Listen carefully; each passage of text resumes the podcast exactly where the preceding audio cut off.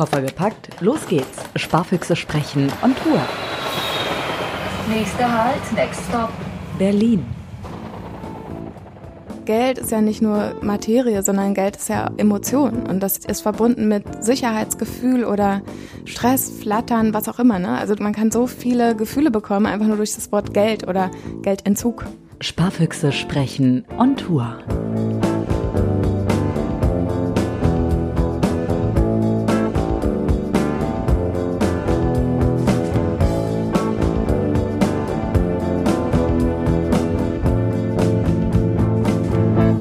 Hartz IV. Wer im Jobcenter einen Termin verpasst, bekommt weniger Geld. Diese Erziehungspeitsche soll zielführend sein. Das prüft gerade übrigens auch das Bundesverfassungsgericht. Und was würde eigentlich mit uns passieren, wenn wir alle ein bedingungsloses Grundeinkommen hätten? Darum geht's heute in dieser Folge von Sparfüchse sprechen mit Andrea Peters, das bin ich, und mit einer echten Heartsbreakerin, mit Helena Sophia Steinhaus, die mir gegenüber sitzt. Hi. Hi. ähm, Gerade aus deiner Motorradkluft rausgeschlüpft, am Jobcenter vorbeigeprescht in der Sonne ja. hier in Berlin, Neukölln und gerade angekommen. Schön, dass du dir Zeit genommen hast dafür. Du bist viel unterwegs im Moment. Äh, WDR 5 habe ich dich gehört. Mhm. Deutschlandfunk, glaube ich, war auch eine Connection, habe ja. ich bei Instagram gesehen. Äh, Spiegel oder Stern oder sowas hast du ein Interview gegeben. Stern TV war das, ja. Stern TV, genau. Das war was. Und warum macht sie das? Sie ist nicht nur Heartsbreakerin, sondern sie ist, äh, ich ich glaube, vor drei Jahren habt ihr sanktionsfrei gegründet. Genau, vor, drei, vor dreieinhalb Jahren ungefähr. Mhm. Genau, und das ist ein gemeinnütziger Verein. Du bist da die Geschäftsführerin. Einer muss es ja machen, einer ja. muss den Bums leiten. das bist du in dem Fall. Und wie bei allen Sparfüchsen, die bei mir zu Gast sind, schaue ich direkt mal ins Portemonnaie. Alles du klar. du bist gerade losgesprintet und hast schon gesagt, oh, ich muss da erstmal mein ganzes Geld rausholen. Die denken, ich bin reich. Nein, ich habe es drin gelassen. Aber ich habe vorhin noch alles, was ich hatte, reingestopft zu Hause. Warum machst du das? Ich habe so einen Tick, dass ich es überhaupt nicht leiden kann, kein Geld zur Verfügung ja. zu haben. Ich habe, ich laufe auch nicht Gefahr, zu viel auszugeben, wenn ich viel dabei habe. Ah, okay. Also das ist bei mir völlig egal. Aber was ich nicht leiden kann, ist kein Geld zu haben, wenn ich ein Brötchen brauche. Und da, damit kann ich viele Brötchen kaufen. Also die ganz bekannte Bankautomatenphobie. Ja, ja die, äh, absolut. Äh, alles klar. Ich sehe gerade dein Portemonnaie, das fühlt sich ganz, ganz weich an. Das passt auf meine Handfläche, mhm. ist also nicht super riesig und hat vorne so zwei Taschen. Ich mach's mal auf. Mir springt schon direkt eine DKB-Karte entgegen, die habe ich auch. Tipp, kostenloses Konto, ne? Das ist der Punkt. Ich schäme mich ein bisschen dafür. Da, darüber läuft nur mein Zahlungsverkehr tatsächlich. Mhm. Äh, aber die GLS ist einfach so teuer geworden und dann habe ich äh, zum kostenlosen Konto gewechselt. Und mein ja. Sparkonto habe ich bei der Triodos Bank. Du hast noch ein Sparkonto? Mhm, Echt da so ist gerade nichts drauf. Ach krass, null. wie? Also ist das ein, ist das so ein Sparkonto, was du irgendwie mit null Jahren bekommen hast von, von deinen Eltern oder wie war Nee, das, das habe ich mir selbst eingerichtet. Mhm. Und ich habe eigentlich immer spare ich so 50 oder 20 Euro im Monat. Davon habe ich letztens ein Motorrad gekauft. Ja, nach, von den 20 Euro? Nach, ja, von 20 Euro im Monat. Nach zwölf wow. Jahren sind 2800 Euro. Toll. Und davon habe ich mir ein Motorrad gekauft. Das, Super. Genau. Und jetzt ist da nichts drauf. Ja. Null. Null. Aber, aber wie, nächsten mal, Monat wieder. Mal gucken, wie viel im Portemonnaie ist. Ich schaue mal eben rein. Ja, es äh, kommen mir ein paar Scheine entgegen. Ich habe gerade auch mehr Scheine als sonst mit mhm. dabei, mhm. weil unterwegs on Tour Sparfüchse, ich glaube, ich habe 150 Euro oder so einfach drin, weil ich auch eben nicht den Bankautomaten mhm. erst suchen möchte. Und ich habe letztens Geld abgehoben äh, bei der Sparkasse und ich bin bei der Postbank und musste irgendwie 6 Euro bezahlen. Abgefahren. Geht's noch? Ja. Also sechs Euro, dafür kriegt man Mittagessen mit Absolut. Dessert. Also ich sehe einige Scheine, du bist auf jeden Fall nicht ohne Geld. Mm, Fahrticket, also nicht nur mit dem Motorrad unterwegs durch Berlin, sondern auch mal mit dem Zug, mit der U-Bahn. Ich war meistens Fahrrad. Das war jetzt, hatte ah. einen bestimmten Grund, dass ich, weil ich kam von weiter weg. Mhm. Und normalerweise, also fahre ich innerhalb Berlins schon Fahrrad, sobald es das Wetter zulässt. Und wenn es das Wetter nicht zulässt, fahre ich auch nicht Motorrad. Ja. Wie kam das eigentlich mit dem Motorrad? War das so ein Herzenswunsch von dir? Ich wollte tatsächlich schon als Kind Motorrad fahren. Mhm. Und da hat meine Mama immer gesagt, es wäre zu schwer. So, so, eine Maschine. Ja, weil du bist sehr zierlich. Wie groß bist du? 1,75, 1,80? Ja, ich habe jetzt ein bisschen höhere Schuhe an, aber eigentlich bin ich 1,72. 1,72, also so ein paar Zentimeter größer als ich. Sehr schlank, sehr zierlich und vom Gesicht ja so, äh, ich möchte nicht sagen Püppi, das hört sich mal so abwertend das, an. Hör ich öfter, ist auch nicht böse gemeint, das weiß Echt, ich schon. hörst du öfter? ja. Und dann diese tollen Locken irgendwie noch, die du hast. Schaut sie euch mal an, Helena Steinhaus. Bei sanktionsfrei.de ist das, ne? Dann die Plattform. Genau, da. Ähm, Betroffene können sich an euch wenden, die Hartz IV bekommen bekommen und von Sanktionen bedroht werden, mhm. ähm, um sich rechtlichen Beistand zu holen. Ja. Wer macht das? Wieso kommen die Leute auf euch zu? Also genau, jeder, der Hartz IV bezieht und sanktioniert wird, kann letztendlich über unsere Online-Plattform automatisiert Widerspruch gegen Sanktionen einreichen. Gleichzeitig kann man dann einen Rückruf eines Anwalts anfordern. Und wenn wir einen Fall aufnehmen, was wir machen, sobald wir eine Erfolgschance sehen, können wir dieses Geld finanziell, also das, was ähm, sanktioniert wurde, ausgleichen über die mhm. Sanktionsdauer. Das sind drei Monate. Das Interessante ist, es er gleicht das nicht nur über die drei Monate aus, sondern dieses Geld wird vom Amt möglicherweise erst nach einem Jahr oder so tatsächlich zurückgezahlt. Mhm. Das heißt, er macht so einen bestimmten Puffer, er nimmt so ein bisschen auch die Sorge von den Herzen der ja. Menschen. Kann mhm. man das so sagen? Ja, auf jeden Fall, weil das dauert nicht nur ein Jahr, sondern tatsächlich bis zu drei Jahre. Wow. Mhm, wir haben Fälle offen, das, also das kann auch länger als drei Jahre dauern, aber mhm. man sagt so bis zu drei Jahre. Das Problem an Sanktionen in Hartz IV ist, dass Widersprüche keine aufschiebende Wirkung hat, so wie sonst überall. Ne? Also mhm. wenn man mhm. jetzt einen Steuerbescheid hat, da steht ja. fünf Millionen Euro und dann sagt man, Entschuldigung, das war falsch, dann muss man die fünf Millionen Euro nicht zahlen. Mhm sondern hat eine gewisse Zeit nachzuweisen, warum es falsch ist. Bei Sanktionen geht das nicht und das ist eigentlich echt perfide, weil es ist ja das Existenzminimum, also das Allerkleinste, von dem ein Mensch überleben kann. 424 genau. Euro ein Alleinhaushalt, wie man so sagt, oder mhm. was sagt man da allein? Eine, ja, eine Bedarfsgemeinschaft. Ein Mensch ist eine Bedarfsgemeinschaft, es sei denn, er Das hört sich schon das hört sich schon irgendwie krank ein bisschen mhm, an, oder? Bedarf, ja. Bedarfsgemeinschaft. Man ist bedürftig, man ja. muss nachweisen, dass man bedürftig ist. Man ist eigentlich immer in so einer ähm, Bedürftigkeitsspirale. Mhm. Man kann gar nicht in die eigene Kraft kommen, um sozusagen da rauszukommen, weil man die ganze Zeit zeigen muss, wie bedürftig man ist. Ja, und weißt du was, ich ja. habe ähm, letzte Woche mit einem Freund gesprochen und der hat mir gesagt, als es mal darum ging, feststellen zu lassen vom Amt, mhm. ähm, ob wir nun bedürftig sind oder nicht, da mussten wir die Hose runterlassen. Mhm. Also wir mussten uns nackig machen. Wir mussten ähm, unsere Finanzen offenlegen, unser Leben offenlegen. Das bedeutet, mhm. wenn die Bedürftigkeit, über die wir gerade sprechen, wenn das geprüft wird, da wird auch gefragt, wie lange sind sie zusammen, mhm. äh, wie viel Zahnbürsten stehen da im ja. Badezimmer. Erlebst du das auch aus deiner Erfahrung mit Betroffenen? Also ich kenne solche Geschichten, aber vor allem reden wir über Sanktionen, einfach aus der Natur der Sache. Ne? Ähm, dass ich immer wieder Gründe erzählt bekomme, warum jemand sanktioniert wurde. Mhm. Auch das weiß ich nicht immer oder fast eigentlich eher nur selten, mhm. weil wir ja Sanktionen ausgleichen, ohne nachzufragen. Also Ach letztendlich. So. Das mhm. ist mal, das ist mal ganz wichtig, weil ich mhm. verfolge diesen Verein jetzt schon mhm. äh, ein paar Wochen und das ist das erste Mal, dass mir das so ganz bewusst wird. Also er fragt nicht nach, er hakt nicht nach. Mhm. Also die Hose wird wieder hochgezogen und der Gürtel wir wird zugemacht. ja, genau. Wir machen da keinen Unterschied, weil letztendlich sagen wir, jeder Mensch hat das Recht auf dieses Geld. Es verstößt gegen die deutsche Verfassung oder zumindest wird das gerade geprüft. Mhm. Es gibt zumindest viele Menschen, die daran Zweifel hegen, dass das rechtens ist und viele Verbände, auch Paritätsverbände, genau. habe ich gelesen. Ne? Genau. Und wir erzählen uns dazu. Wir sind mhm. entschieden dagegen und für eine bedingungslose Grundsicherung. Und deswegen fragen wir nicht, ob jetzt jemand wirklich was falsch gemacht hat oder nicht, weil letztendlich steht ja hinter dieser Sanktion, äh, wenn du nicht so handelst, wie wir das für richtig halten, dann ist es okay, wenn wir dir nehmen, was du brauchst.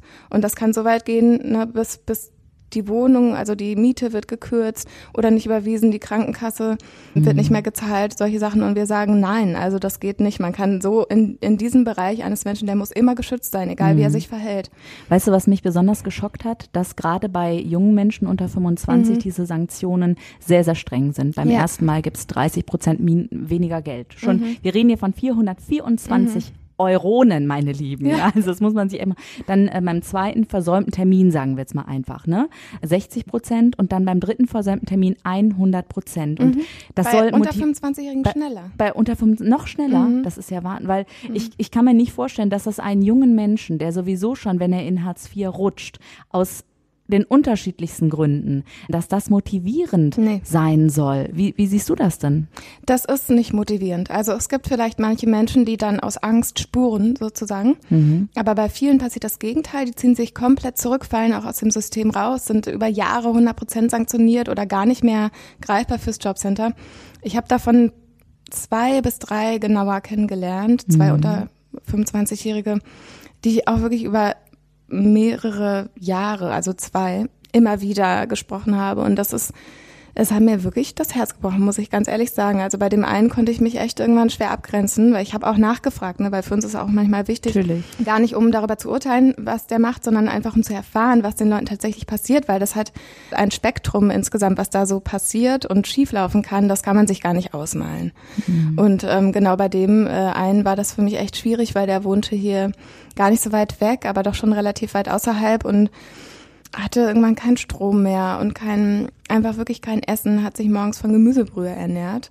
Mhm. Und man hat ihm das auch angesehen, er hatte einfach Hunger. Und äh, wow. ich, ja, und der wurde hier vom Jobcenter direkt, äh, was hier, was man von uns aus sehen kann, echt richtig hart sanktioniert über sehr lange Zeit. Jetzt ist er über 25 mhm. und ähm, ist deswegen so ein bisschen geschützter, aber auch ähm, was ich nicht verstehe, Hartz IV war für mich, als ich mich noch nicht arg mit dem Thema mhm. befasst habe, immer so eine Art Grundsicherung, was ja. es ja in Europa in ganz vielen Ländern auch gibt. Mhm. Italien hat das jetzt neu eingeführt. In Frankreich gibt es etwas. In Polen gibt es so eine Art der Grundsicherung, auch wenn das sehr niedrig angesetzt ist, was mhm. die Finanzen geht. Und ich dachte immer, Hartz IV ist eine Möglichkeit, dass eben Menschen nach ihrem Arbeitslosengeld trotzdem noch ein, ein Minimum an Existenz haben. Wenn ich aber höre, dass das so extrem sanktioniert wird, also was machen diese Menschen dann? Und warum werden die sanktioniert, mhm. frage ich mich. Können die sich nicht, jetzt mal ganz krass aus, können die sich nicht am Riemen reißen und zu diesem Termin gehen? Warum versäumen die den Termin? Manchmal sind auch, mhm. auch das die Jobs, die eben die daran hindern, denn nicht jeder, das muss man vielleicht noch sagen, nicht jeder Hartz-IVler ja. oder nicht jeder, ist, äh, der Hartz IV bezieht, ist ein Arbeitsloser, der auf der Couch hängt und daddelt. Also mhm. mal ja. ganz klar, um mit diesem Vorurteil aufzuräumen, sondern ja. das sind Menschen, die müssen ihre Angehörigen pflegen, die geben sich selber so ein Stück Stück weit auf, mhm. ähm, um anderen zu helfen, bekommen aber dann keine staatliche Hilfe. Aber wieso greift diese staatliche Hilfe nicht? Und wieso können die sich nicht insofern zusammenreißen, dass die doch noch diese, dieses Geld bekommen? Kannst du mir das erklären? Ja, also ich kann mal mit ein paar Zahlen um mich schmeißen. Ja. Es gibt ja sechs Millionen, ungefähr sechs Millionen Hartz-IV-Beziehende. Mhm. Davon sind fast zwei Millionen Kinder und Jugendliche. Ungefähr 1,2 Millionen sind Aufstocker. Mhm. Das heißt, die Jobs reichen nicht, um übers Hartz-IV-Niveau zu kommen. Und äh, der Rest der Leute, also es gibt ungefähr 1,5 Millionen Langzeitarbeitslose. Und dann gibt es noch einen kleinen Teil von Leuten, die eben eine Zeit lang irgendwie in Hartz IV sind, mal kürzer, mal weniger, aus verschiedenen Gründen. Weil also viele landen nach dem Studium in Hartz IV oder aus einer Lebenskrise heraus, werden gekündigt, wie auch immer. Warum das nicht greift als tatsächliche Existenzsicherung? Es gibt unterschiedliche Argumente. Ne? Also mhm. Menschen, die grundsätzlich für Sanktionen sind, die würden sagen, ach, das betrifft doch gar nicht so viele Leute, sind nur drei Prozent. Das stimmt einfach nicht, das ist eine Zahl. Mhm. Drei Prozent sind es an einem bestimmten Tag im Jahr.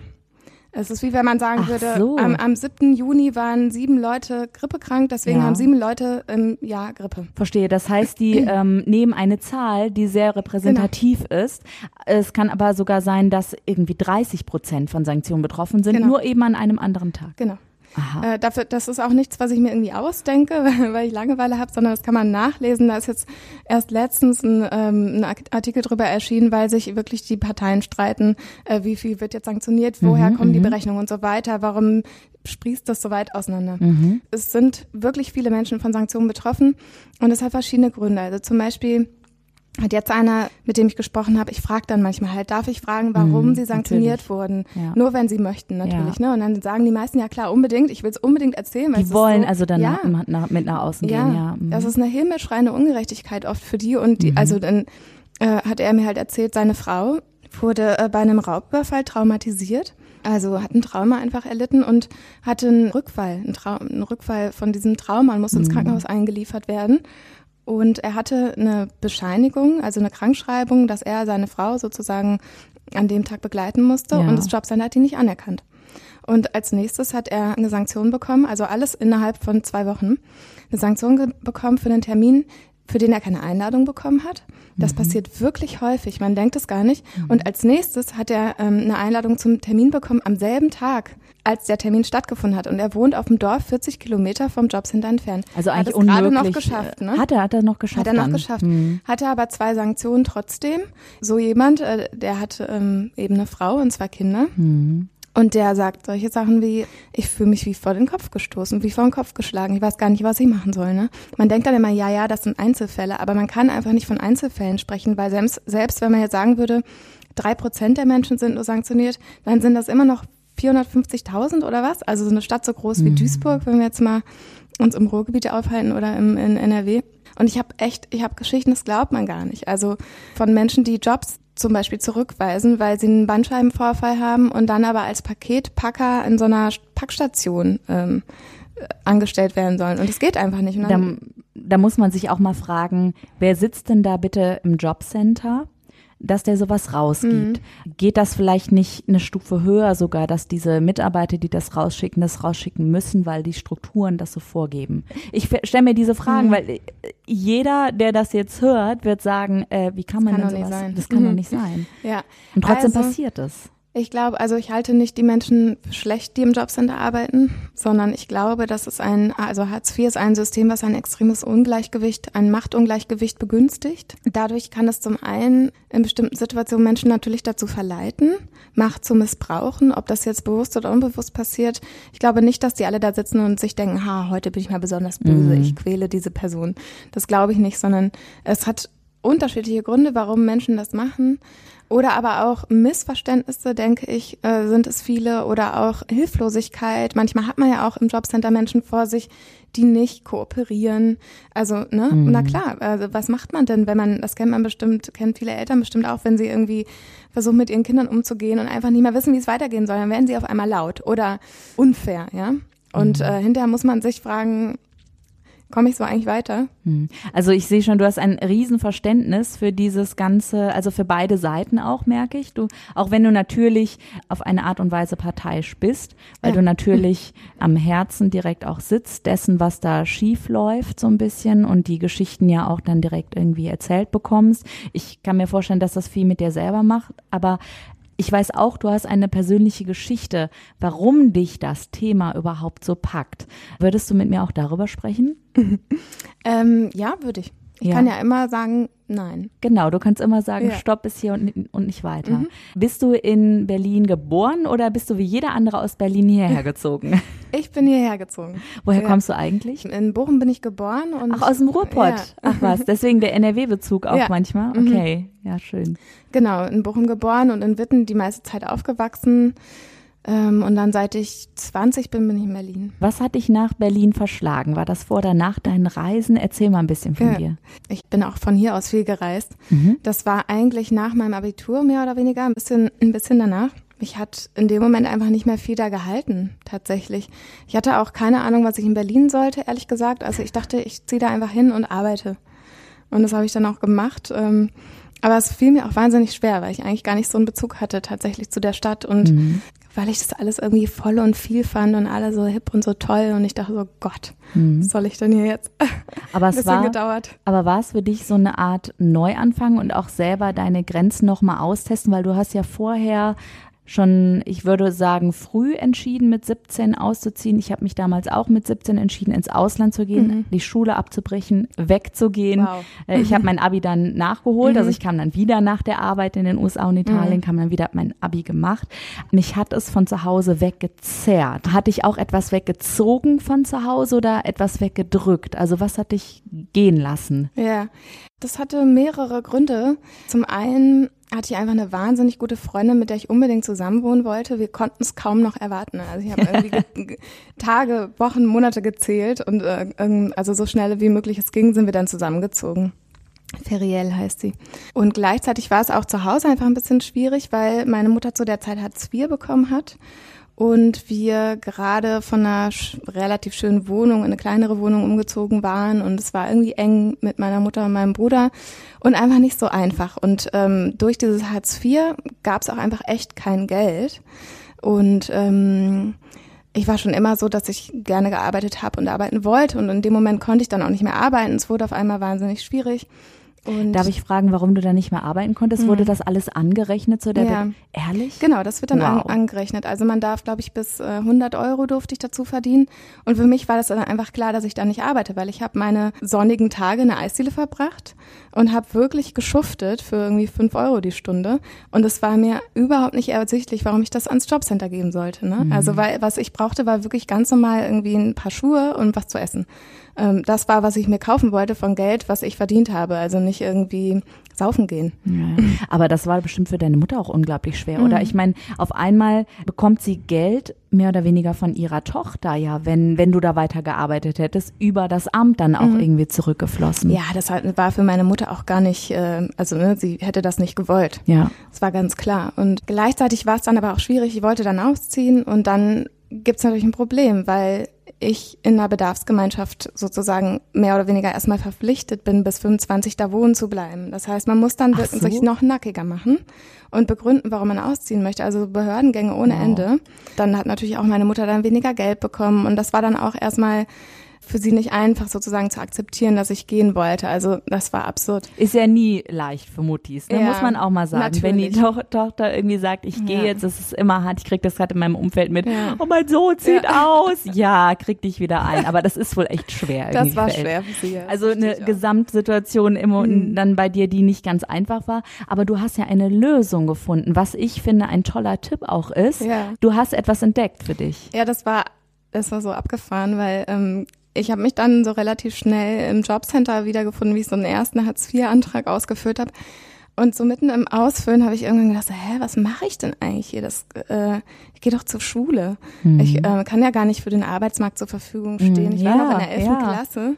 Und dann habe ich gedacht, ach, irgendwie schaffe ich das schon und habe es dann erst irgendwie mit Wohngeld versucht, aber die im Amt haben mir mit Wohn Wohngeld gesagt, du hast ja sonst gar kein Geld, dann brauchen wir dir auch kein Wohngeld geben, weil du kannst ja gar nicht belegen, wie du sonst deine Kosten decken kannst. Das heißt, die haben dir keinen Tipp in eine richtige Nein. Richtung, keinen Schubser gegeben, mhm. sondern erstmal die Formulare schön hingelegt. Mhm. Beim Jobcenter haben sie mir erst die Formulare hingelegt, mhm, ja. Mhm. Die hatten selber keine Ahnung. Also das äh, haben die nicht gemacht, weil die bösartig sind, sondern weil die nicht wussten, wie. Mhm. Genau, und dann habe ich mit Kindergeld und 200 Euro erstmal von meinem Vater, das waren dann irgendwie 360 Euro, habe ich äh, losgelegt und gleichzeitig in der, in der Eisziele gearbeitet und Schule wow. gemacht. Und dann hat mir die Mutter von meinem damaligen Freund gesagt, dass ich Schüler-BAföG beantragen könnte, weil meine Mutter bis dahin nach Han Hamburg gezogen war, also eine kurze Zeit später. Und dann waren beide meine Eltern relativ weit weg von mir und ich hatte dadurch ähm, das Recht auf Schüler-BAföG. Und das war, ich habe da ewig mitgebraucht, das hat lange gedauert, äh, weil ich gar nicht geglaubt habe, dass ich, ne, für mich war immer, mhm. ganz viele Sachen waren immer so, ja, das gibt's für andere, aber nicht für mich. Und das war auch nicht, dabei nicht leid getan. Und es hat dir ja auch keine erzählt, ja. erklärt irgendwie. Und mit 17, ähm, in welchem Jahr bist du geboren? 87. 87. Dann sind wir ungefähr gleich alt. Mhm. Ähm, da war das ja auch gerade so mit den Anfängen des Internets so ein bisschen. Also wir konnten Internet. nicht, ne? Wir konnten ja nicht ja. mit 17 irgendwie mal online mal eben googeln mhm. und gucken, sondern wir mussten uns unsere Infos von Erwachsenen holen, mhm. aus Büchern, bei Lehrern ja. irgendwie oder vom Amt. Ja, und wenn die es halt nicht drauf haben, sagt uns Dr. Google nicht, wo es lang geht. Nee. Genau, also es war damals überhaupt gar keine Frage. Ich bin nicht ins Internet gegangen. Also so mit 18 oder 19 habe ich dann irgendwie bei Freunden mal, ne, oder, oder im Internetcafé, klar. Aber bis mhm. ich überhaupt zum ersten Mal Internet hatte, das war hier in Berlin, mhm. nachdem ich in Pankow Niederschönhausen gewohnt hatte, weil in Pankow Niederschönhausen gab es kein Internet. Ja. Wow. Genau, und dann habe ich dieses Schülerbar-Verk rückwirkend bekommen vom Zeitpunkt der Antragstellung, das waren zehn Monate. Wow. Ah, 420 Euro. Da warst du auf einmal reich. Ja, und das war so krass, weil ich habe irgendwie diese, diesen, diesen Zettel bekommen. Ich habe den bis heute aufbewahrt, weil das für mich echt so abgefahren war. Und dann habe ich da angerufen und gesagt, es tut mir leid, ich glaube, Sie haben sich vertan. und die Frau hat gesagt, nein, Frau Steinhaus, machen Sie einen Sekt für mich mit auf, stoßen Sie für mich mit an, das Geld gehört Ihnen. Und ich war so, oh Gott. Wow. 4200 Euro. Und dann war ja auch klar, ich krieg ab jetzt immer 420 Euro in der Woche, äh, im Monat. Mhm. Und ich weiß auch, dass ich nach Ende des ersten Monats habe ich samstags bei Ferry, also meiner Freundin, an die Tür geklopft und meinte, Ferry, ich habe noch 100 Euro. Was machen wir denn jetzt? Komm, wir gehen zum Friseur. und dann ah, äh, sind wir zum Friseur gegangen. Ich gehe nie zum Friseur. Ja. Aber es war dann so klar, Ferry und ich gehen zum Friseur. Ich habe 100 Euro. Das waren 420 Euro, aber ich hatte ja, also das war echt okay. Ich meine, wenn man keine, ne, ich hatte keine Ansprüche. Meine Mutter hat immer, also die war Vollzeit beschäftigt, eigentlich die meiste Zeit als Erzieherin, aber hat drei Kinder gehabt. Das heißt, bei uns gab es jetzt nicht irgendwie das fette Taschengeld. Mhm. Insofern hatte ich finanziell überhaupt keine Ansprüche. Ich habe mich immer gefühlt wie die Made im Speck und mit den 420 Euro dachte ich, pff, ich spare. Mhm, und, super. Das heißt, du hast ja. auch von diesem Geld noch etwas sparen können? Ich habe gespart, ja. Und ich habe aber gleichzeitig auch weiter gearbeitet. Sonntags habe ich gearbeitet von 9 bis 17 Uhr. Und das habe ich dann alles Cash immer so in meine Schublade getan. Und, am, und zwei Jahre später lag die Freiheit in Form von Geldscheinen vor mir. Und was würdest du sagen, was hast du für ein Verhältnis zu Geld? Also ich habe tatsächlich immer das Gefühl, ich habe genug Geld. Hatte ich auch tatsächlich früher immer. Ich weiß es nicht, weil ich mhm. habe einfach immer Geld gehabt. Also mhm. ne, nicht irgendwie übertrieben viel. Ich habe auch immer sehr, sehr sparsam gelebt. Also mittlerweile so in den letzten paar Jahren bin ich ein bisschen entspannter geworden, weil ich auch ähm, einfach eine andere Arbeitssituation habe. Aber ich habe ja mich bis vor dreieinhalb Jahren eigentlich komplett durchs Kellnern finanziert. Mhm. Außer dann ähm, eine Zeit lang habe ich also natürlich Schüler-BAföG gehabt und dann hatte ich eine Zeit lang auch BAföG im Studium. Aber das muss man zum einen zurückzahlen und zum anderen ist es nur die Regelstudienzeit und es reicht auch nicht wirklich, ne? Also mit irgendwie 600 Euro BAföG und Miete zahlen in Berlin. Wenn du dann äh, und dazu nochmal der, so der Schwenk so ein bisschen zu sanktionsfrei, ähm, wenn du siehst, wie viel du selber für Essen ausgibst und wie viel dann eben mhm. ein Mensch, der Hartz IV bezieht und 424 Euro im Monat hat. Macht das irgendwas mit dir? Kommst du ins Grübeln oder äh, was, was passiert bei dir dann? Ja, absolut. Das ist völlig verrückt. Also ich meine, ich kenne das ja auch. Ich habe früher natürlich nicht 400 Euro fürs Essen ausgegeben. Ich hatte 25 Euro die Woche über Jahre. Und das war für mich ganz klar und für meine Freundin auch. Mhm. Ähm, und auch äh, danach in Berlin habe ich das so weitergeführt. Und das war für mich dann einfach ganz klar. Es war rationiert und, und so ist das irgendwie. Hast du Tipps? Gab es eine Strategie, wie du das einhalten konntest? Ja, also es war immer ganz klar nichts draußen kaufen. Äh, auch kein Coffee to go. Das, das war für mich die absolute Geldverschwendung. Drin, ne? ja. ja. ich dachte immer so, wie kann man denn für 2,50 Euro oder was ist das mittlerweile 4,20 Euro so ungefähr? Mhm.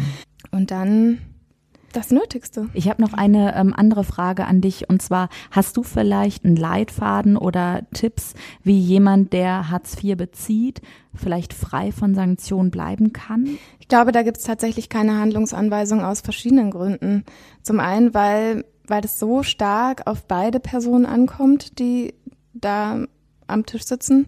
Und zum anderen, weil ich würde sogar in bestimmten Situationen sagen, lass dich lieber sanktionieren, als dich so unterwerfen zu lassen. Ne? Also, weil in bestimmten Situationen ist es, glaube ich, glaube ich, wirklich so eine starke Demütigung. Ihr macht gerade von Sanktionsfrei eine Studie zusammen mhm. mit der Uni Wuppertal ist ja. das. Vielleicht erzählst du einfach selber, ja. was ihr macht, bevor ich hier. Äh genau, seit ähm, Februar führen wir die Studie durch. Wir nennen sie Harz Plus in Ermangelung eines besseren Namens, ohne dass man Harz ganz weglassen muss, weil es geht nun mal um Harz IV. Und an dieser Studie nehmen 500 Menschen teil, eine Vergleichsgruppe nennen wir sie jetzt, mhm. und die Interventionsgruppe. Und äh, diese Interventionsgruppe bekommt von uns über drei Jahre eine Garantie auf sanktionsfreies Hartz IV. Das heißt, es ist eine bestimmte Sicherheit da über einen längeren Zeitraum und wir fungieren nicht nur als Pflaster sozusagen. Ne? Also das, was sanktionsfrei sonst bietet, ist zwar auch gut, aber es ist so dieses, die Leute haben eigentlich schon äh, den ganzen Stress durch und dann kommt so jemand hm. und leistet erste Hilfe. Hm. Und dann, Verstehe ich, ne? Und dann ist man eigentlich so, pff, dann geht man so geschlagen vom Unfallort. Hm. Und äh, mit diesem, mit dieser Garantie letztendlich hoffen wir, dass sich ein anderes Gefühl, ein anderes Sicherheitsgefühl einstellt. Und wir führen ähm, alle zwei, drei Monate Umfragen durch, bei beiden Gruppen natürlich, und legen den Fokus vor allem auf die sozialen Beziehungen, die Gesundheit und auch die Arbeitssituation. Also was und auch Motivation, sich, was sich so genau tut, Arbeitssituation mhm, sozusagen mhm. oder auch wie verändert sich das Leben der der Menschen in, innerhalb dieser Zeit? Gibt es da was?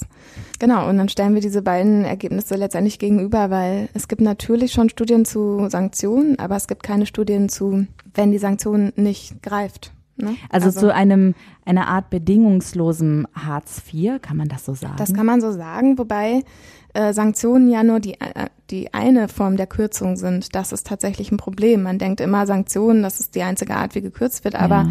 es gibt tausend andere Möglichkeiten. Zum Beispiel, äh, wenn die Unterkunft als zu groß an, äh, angesehen wird, wird auf einmal nicht genügend Geld für die Unterkunft gezahlt und das müssen dann die Leute von ihrem Regelsatz äh, in die Miete tun. Mhm. Das passiert teilweise, obwohl, wenn man sich jetzt eine neue Wohnung suchen würde, die kleiner ist, die, die wahrscheinlich schon teurer ist, weil die Mieten mittlerweile gestiegen sind und so. Also das, sowas läuft nicht nach rationalen äh, Maßstäben ab. Das ist einfach so. Wir haben tausend Fälle, wo man einfach nur denkt, Leute, lasst sie doch bitte einfach in ihren Wohnungen wohnen. Ich meine, so eine Erstausstattung kommt ja manchmal ja. dann auch noch dazu, ja, ja, was er dann wieder kostet. Wahnsinn. Das ist doch Quatsch. Ja, das ist wirklich Quatsch. Puh, da tun sich irgendwie gerade Gräben auf. Da reden die Menschen nicht mhm. gerne drüber. Ich habe bei ähm, Social Media bei Sanktion, äh, Sanktionsfrei bei Instagram gesehen. Ähm, du hast einen Post äh, abgesetzt oder euer Team hat einen Post abgesetzt. Hi, der Deutschlandfunk sucht jemanden, der persönlich betroffen mhm. ist. Deswegen meine Social Media Frage direkt, ähm, die ich eigentlich immer erst am Ende stelle. Mhm. Haben sich daraufhin Leute gemeldet? Wollen die reden? Oder haben die ein Schamgefühl? Ganz schwierig. Also, ja, wir suchen immer händeringend Leute, die für die Presse zur Verfügung stehen, gerade auch fürs Fernsehen ich verbringe damit Stunden eigentlich Leute durchzutelefonieren, mhm. zu fragen, hey, wollt ihr nicht, weil es ja auch, ne, man will, ich will dann auf keinen Fall diesen Eindruck erwecken, hey, wir haben euch jetzt Geld gegeben, dann äh, stellt gefälligst euer Gesicht zur Verfügung oder Ihr wollt ja bedingungslos genau. auch bleiben. Ne? Also ja. das darf auf keinen Fall irgendwie falsch rüberkommen. Manchmal melden sich Leute, auf diesem Post hat sich zum, zumindest einer gemeldet, mit dem das dann geklappt hat, der auch also wirklich zu einem guten Beitrag geführt hat und der auch so eine, einfach so eine innere Motivation hat, einfach darüber zu sprechen. Der hat einfach ein wahnsinniges Schicksal, der Typ. Aber oft haben sich auch noch keine Leute gemeldet. Mhm, eigentlich also ich könnte wichtig, den Post eigentlich jeden Tag absetzen. also wichtig auch, um Menschen zu sensibilisieren, einmal für das Thema. Menschen, die nicht Hartz IV beziehen, die vielleicht auch äh, Vorurteile gegenüber Hartz IV-Land haben, man muss ja auch sagen, äh, wir leben so in so einer kleinen Blase. Ich glaube, das ist auch bei meinem Grundeinkommen so. Nimm mir das bitte mhm. nicht äh, jetzt schräg, mhm. sondern das ist ein bestimmtes gesellschaftliches Bild, eine Vorstellung. Und wenn man aus dieser Blase herauskommt und mit den Menschen spricht, die eine völlig andere Vorstellung haben, ein anderes Weltbild haben, ein anderes Bild der Gesellschaft haben und auch die Regeln, die es aktuell gibt, die Gesellschaft, die es aktuell gibt, nicht in Frage stellen, und damit so etwas konfrontiert werden, dann platzt diese Blase nicht, sondern jeder bleibt in seiner Blase drin und es ändert sich nichts. Wie versuchst du anderen die Idee von der Bedingungslosigkeit, vielleicht auch vom bedingungslosen Grundeinkommen, schmackhaft zu machen? Wie versuchst du die zu pieken und die Blase zum Platzen zu bringen? Gute Frage. Es gibt eine Kampagne, die, äh, die mag ich immer noch total gerne, die wir gemacht haben. Mhm. Und zwar hieß die Happy Hearts. Mhm. Ich weiß nicht, ob du das vielleicht gesehen nee, hast. Nee, das habe ich nicht gesehen. Happy Hearts war unser, unser größter Streich. Da haben wir letztendlich so überproduzierte Werbevideos ins Netz gestellt von Leuten, die so total glücklich darüber reden, wie toll Hartz IV ist und dass das sie unterstützt und äh, studieren und Kind gleichzeitig optimal. Ich kann mich super auf meine Zukunft vorbereiten. Und dann haben wir in den U-Bahnhöfen in Berlin haben wir so riesen Plakate aufgehängt von so schönen Menschen, die sagen, bist du auch happy mit Harz, dann schreib uns an hallo at meinjobcenter.de. Ja. Aber es war eine Satire genau, eigentlich, es war Satire. ja, es war überzeichnet und ja. Genau, mhm. und äh, wir haben dann nach ein paar Tagen sozusagen uns zu erkennen gegeben. Mhm. Und haben dann halt sozusagen Real Hearts vorgestellt, so und dann haben diese gleichen Charaktere erzählt, wie es ihnen wirklich geht mit Hartz IV. Super. Und das waren ähm, echte Geschichten halt. Ne, eine Frau davon hat ihre eigene Rolle gespielt und äh, stand dann ähm, den Medien zur Verfügung. Und dadurch haben wir wirklich viele Leute erreicht und konnten, auch wenn, ne, es gab sehr, es war sehr kontrovers. Ne? Natürlich. natürlich ja, es war klar. auch genauso gedacht. Also ähm, äh, auch in den Medien, da, da, teilweise wurde getitelt, die total missglückte Social Media Kampagne, da war es genauso geplant. Und genau das, wir brauchten, dass die Leute richtig wütend werden. Dadurch haben sich wirklich neue Leute für die, für die Thematik geöffnet, weil wir gesagt haben, wir haben diese, diese Happy Hearts Videos haben wir eigentlich gemacht, weil wir damit sagen wollten, so stellen wir uns das Sozialsystem vor. Wir stellen uns vor, dass es unterstützend wirkt und dass man darüber sprechen kann, dass man dankbar dafür ist, dass man gerade eine Leistung erhält, die einem einen Übergang in ein anderes Leben ermöglicht, sozusagen. Mhm.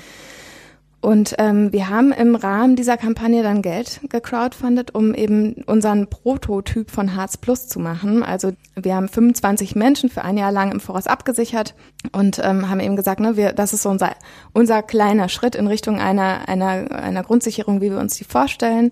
Hartz Plus mit 25 Menschen und aus diesem ersten Zug ist dann auch die Studie entstanden, die wissenschaftliche Langzeitstudie, weil wir nach kurzer Zeit festgestellt haben, also so nach zwei, drei Umfragen, dass die Leute alle sagen, es geht ihnen besser, sie schlafen besser, sie sind entspannter, sie haben eine andere Motivation, weil eben ne, diese Sanktion, die wirkt, bevor sie ausgesprochen wird. Weil sie potenziell immer möglich ist.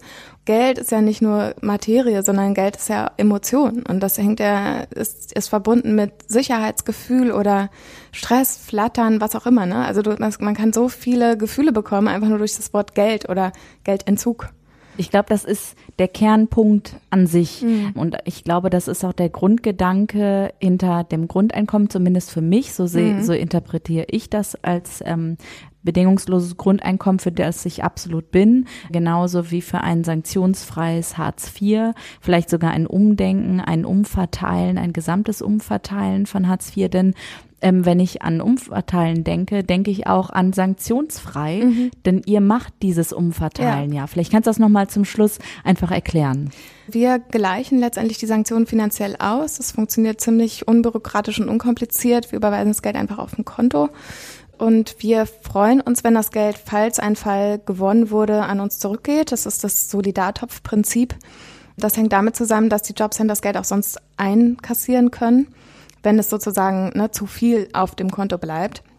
Wir sorgen nur dafür, dass das Existenzminimum aufrechterhalten wird. Also wir gehen nicht drüber hinaus, können wir gar nicht. Das, äh, genau, sonst wird's ja wieder genau, einkassiert. sonst wird's wieder einkassiert. Und so haben wir so eine stetig sich aufbauende Masse an Geld, die wir umverteilen können, je nachdem, wie viel wir rausgeben, was gerade zurückkommt, haben wir mehr zum Vergeben, mal mehr, mal weniger letztendlich. Und ähm, teilweise sind es 40 Euro, manchmal sind es 250 Euro im Monat. Und jedes Mal, egal wie wenig oder wie viel es ist, macht es eigentlich dasselbe mit den Menschen. Also es ist einfach eine wahnsinnig große Erleichterung und für uns sind es einfach nur 40 Euro. Sanktionsfrei hilft eigentlich, dass ähm, ja Hartz IV nicht mehr so einschneidend in das Leben der Betroffenen vielleicht eingreifen kann. Genau, also das soll letztendlich eine Sicherheit geben, ne? Obwohl wir natürlich nicht alle Menschen unterstützen können. Es ist einfach so, auch wir haben da eine Begrenzung. Aber je mehr Heartsbreaker wir bekommen, und Heartsbreaker sind nämlich diejenigen, die unseren Verein monatlich unterstützen, desto mehr können wir natürlich ausrichten. Also jeder kann ab einen Euro dabei sein und uns als Heartsbreaker unterstützen. Schönes Schlusswort. Helena Sophia Steinhaus von Sanktionsfrei, Dankeschön, dass du bei den Sparfüchsen dabei warst. Danke dir. Dass du so offen über äh, deine Geschichte erzählt hast, aber auch über die Geschichten der Menschen, mit denen du zusammenarbeitest, denen du hilfst, um anderen Menschen vielleicht auch Mut zu machen. Und ich habe gerade noch so ein bisschen auf meinem Zettel rumgeguckt und würde euch gerne noch einen Satz da lassen, den ich auch bei Sanktionsfrei bei Instagram gesehen habe. Mhm. Und hier, somit sind wir am Ende bei Social Media angekommen, hier in ja. Berlin, bei den Sparfüchsen on Tour. Unter den rund 5,9 Millionen Hartz-IV-Beziehenden machen Arbeitslose nur rund 30 Prozent aus. Wer sind die anderen und wieso? Ich bin Andrea Peters und ihr findet alle Folgen der Sparfüchse, wenn ihr Sparfüchse sprechen in die Suchmaschine eures Vertrauens eingibt. Danke, Helena. Ich kram noch ein bisschen in deinem Portemonnaie rum. Ach ja, genau. Das haben wir ganz vergessen.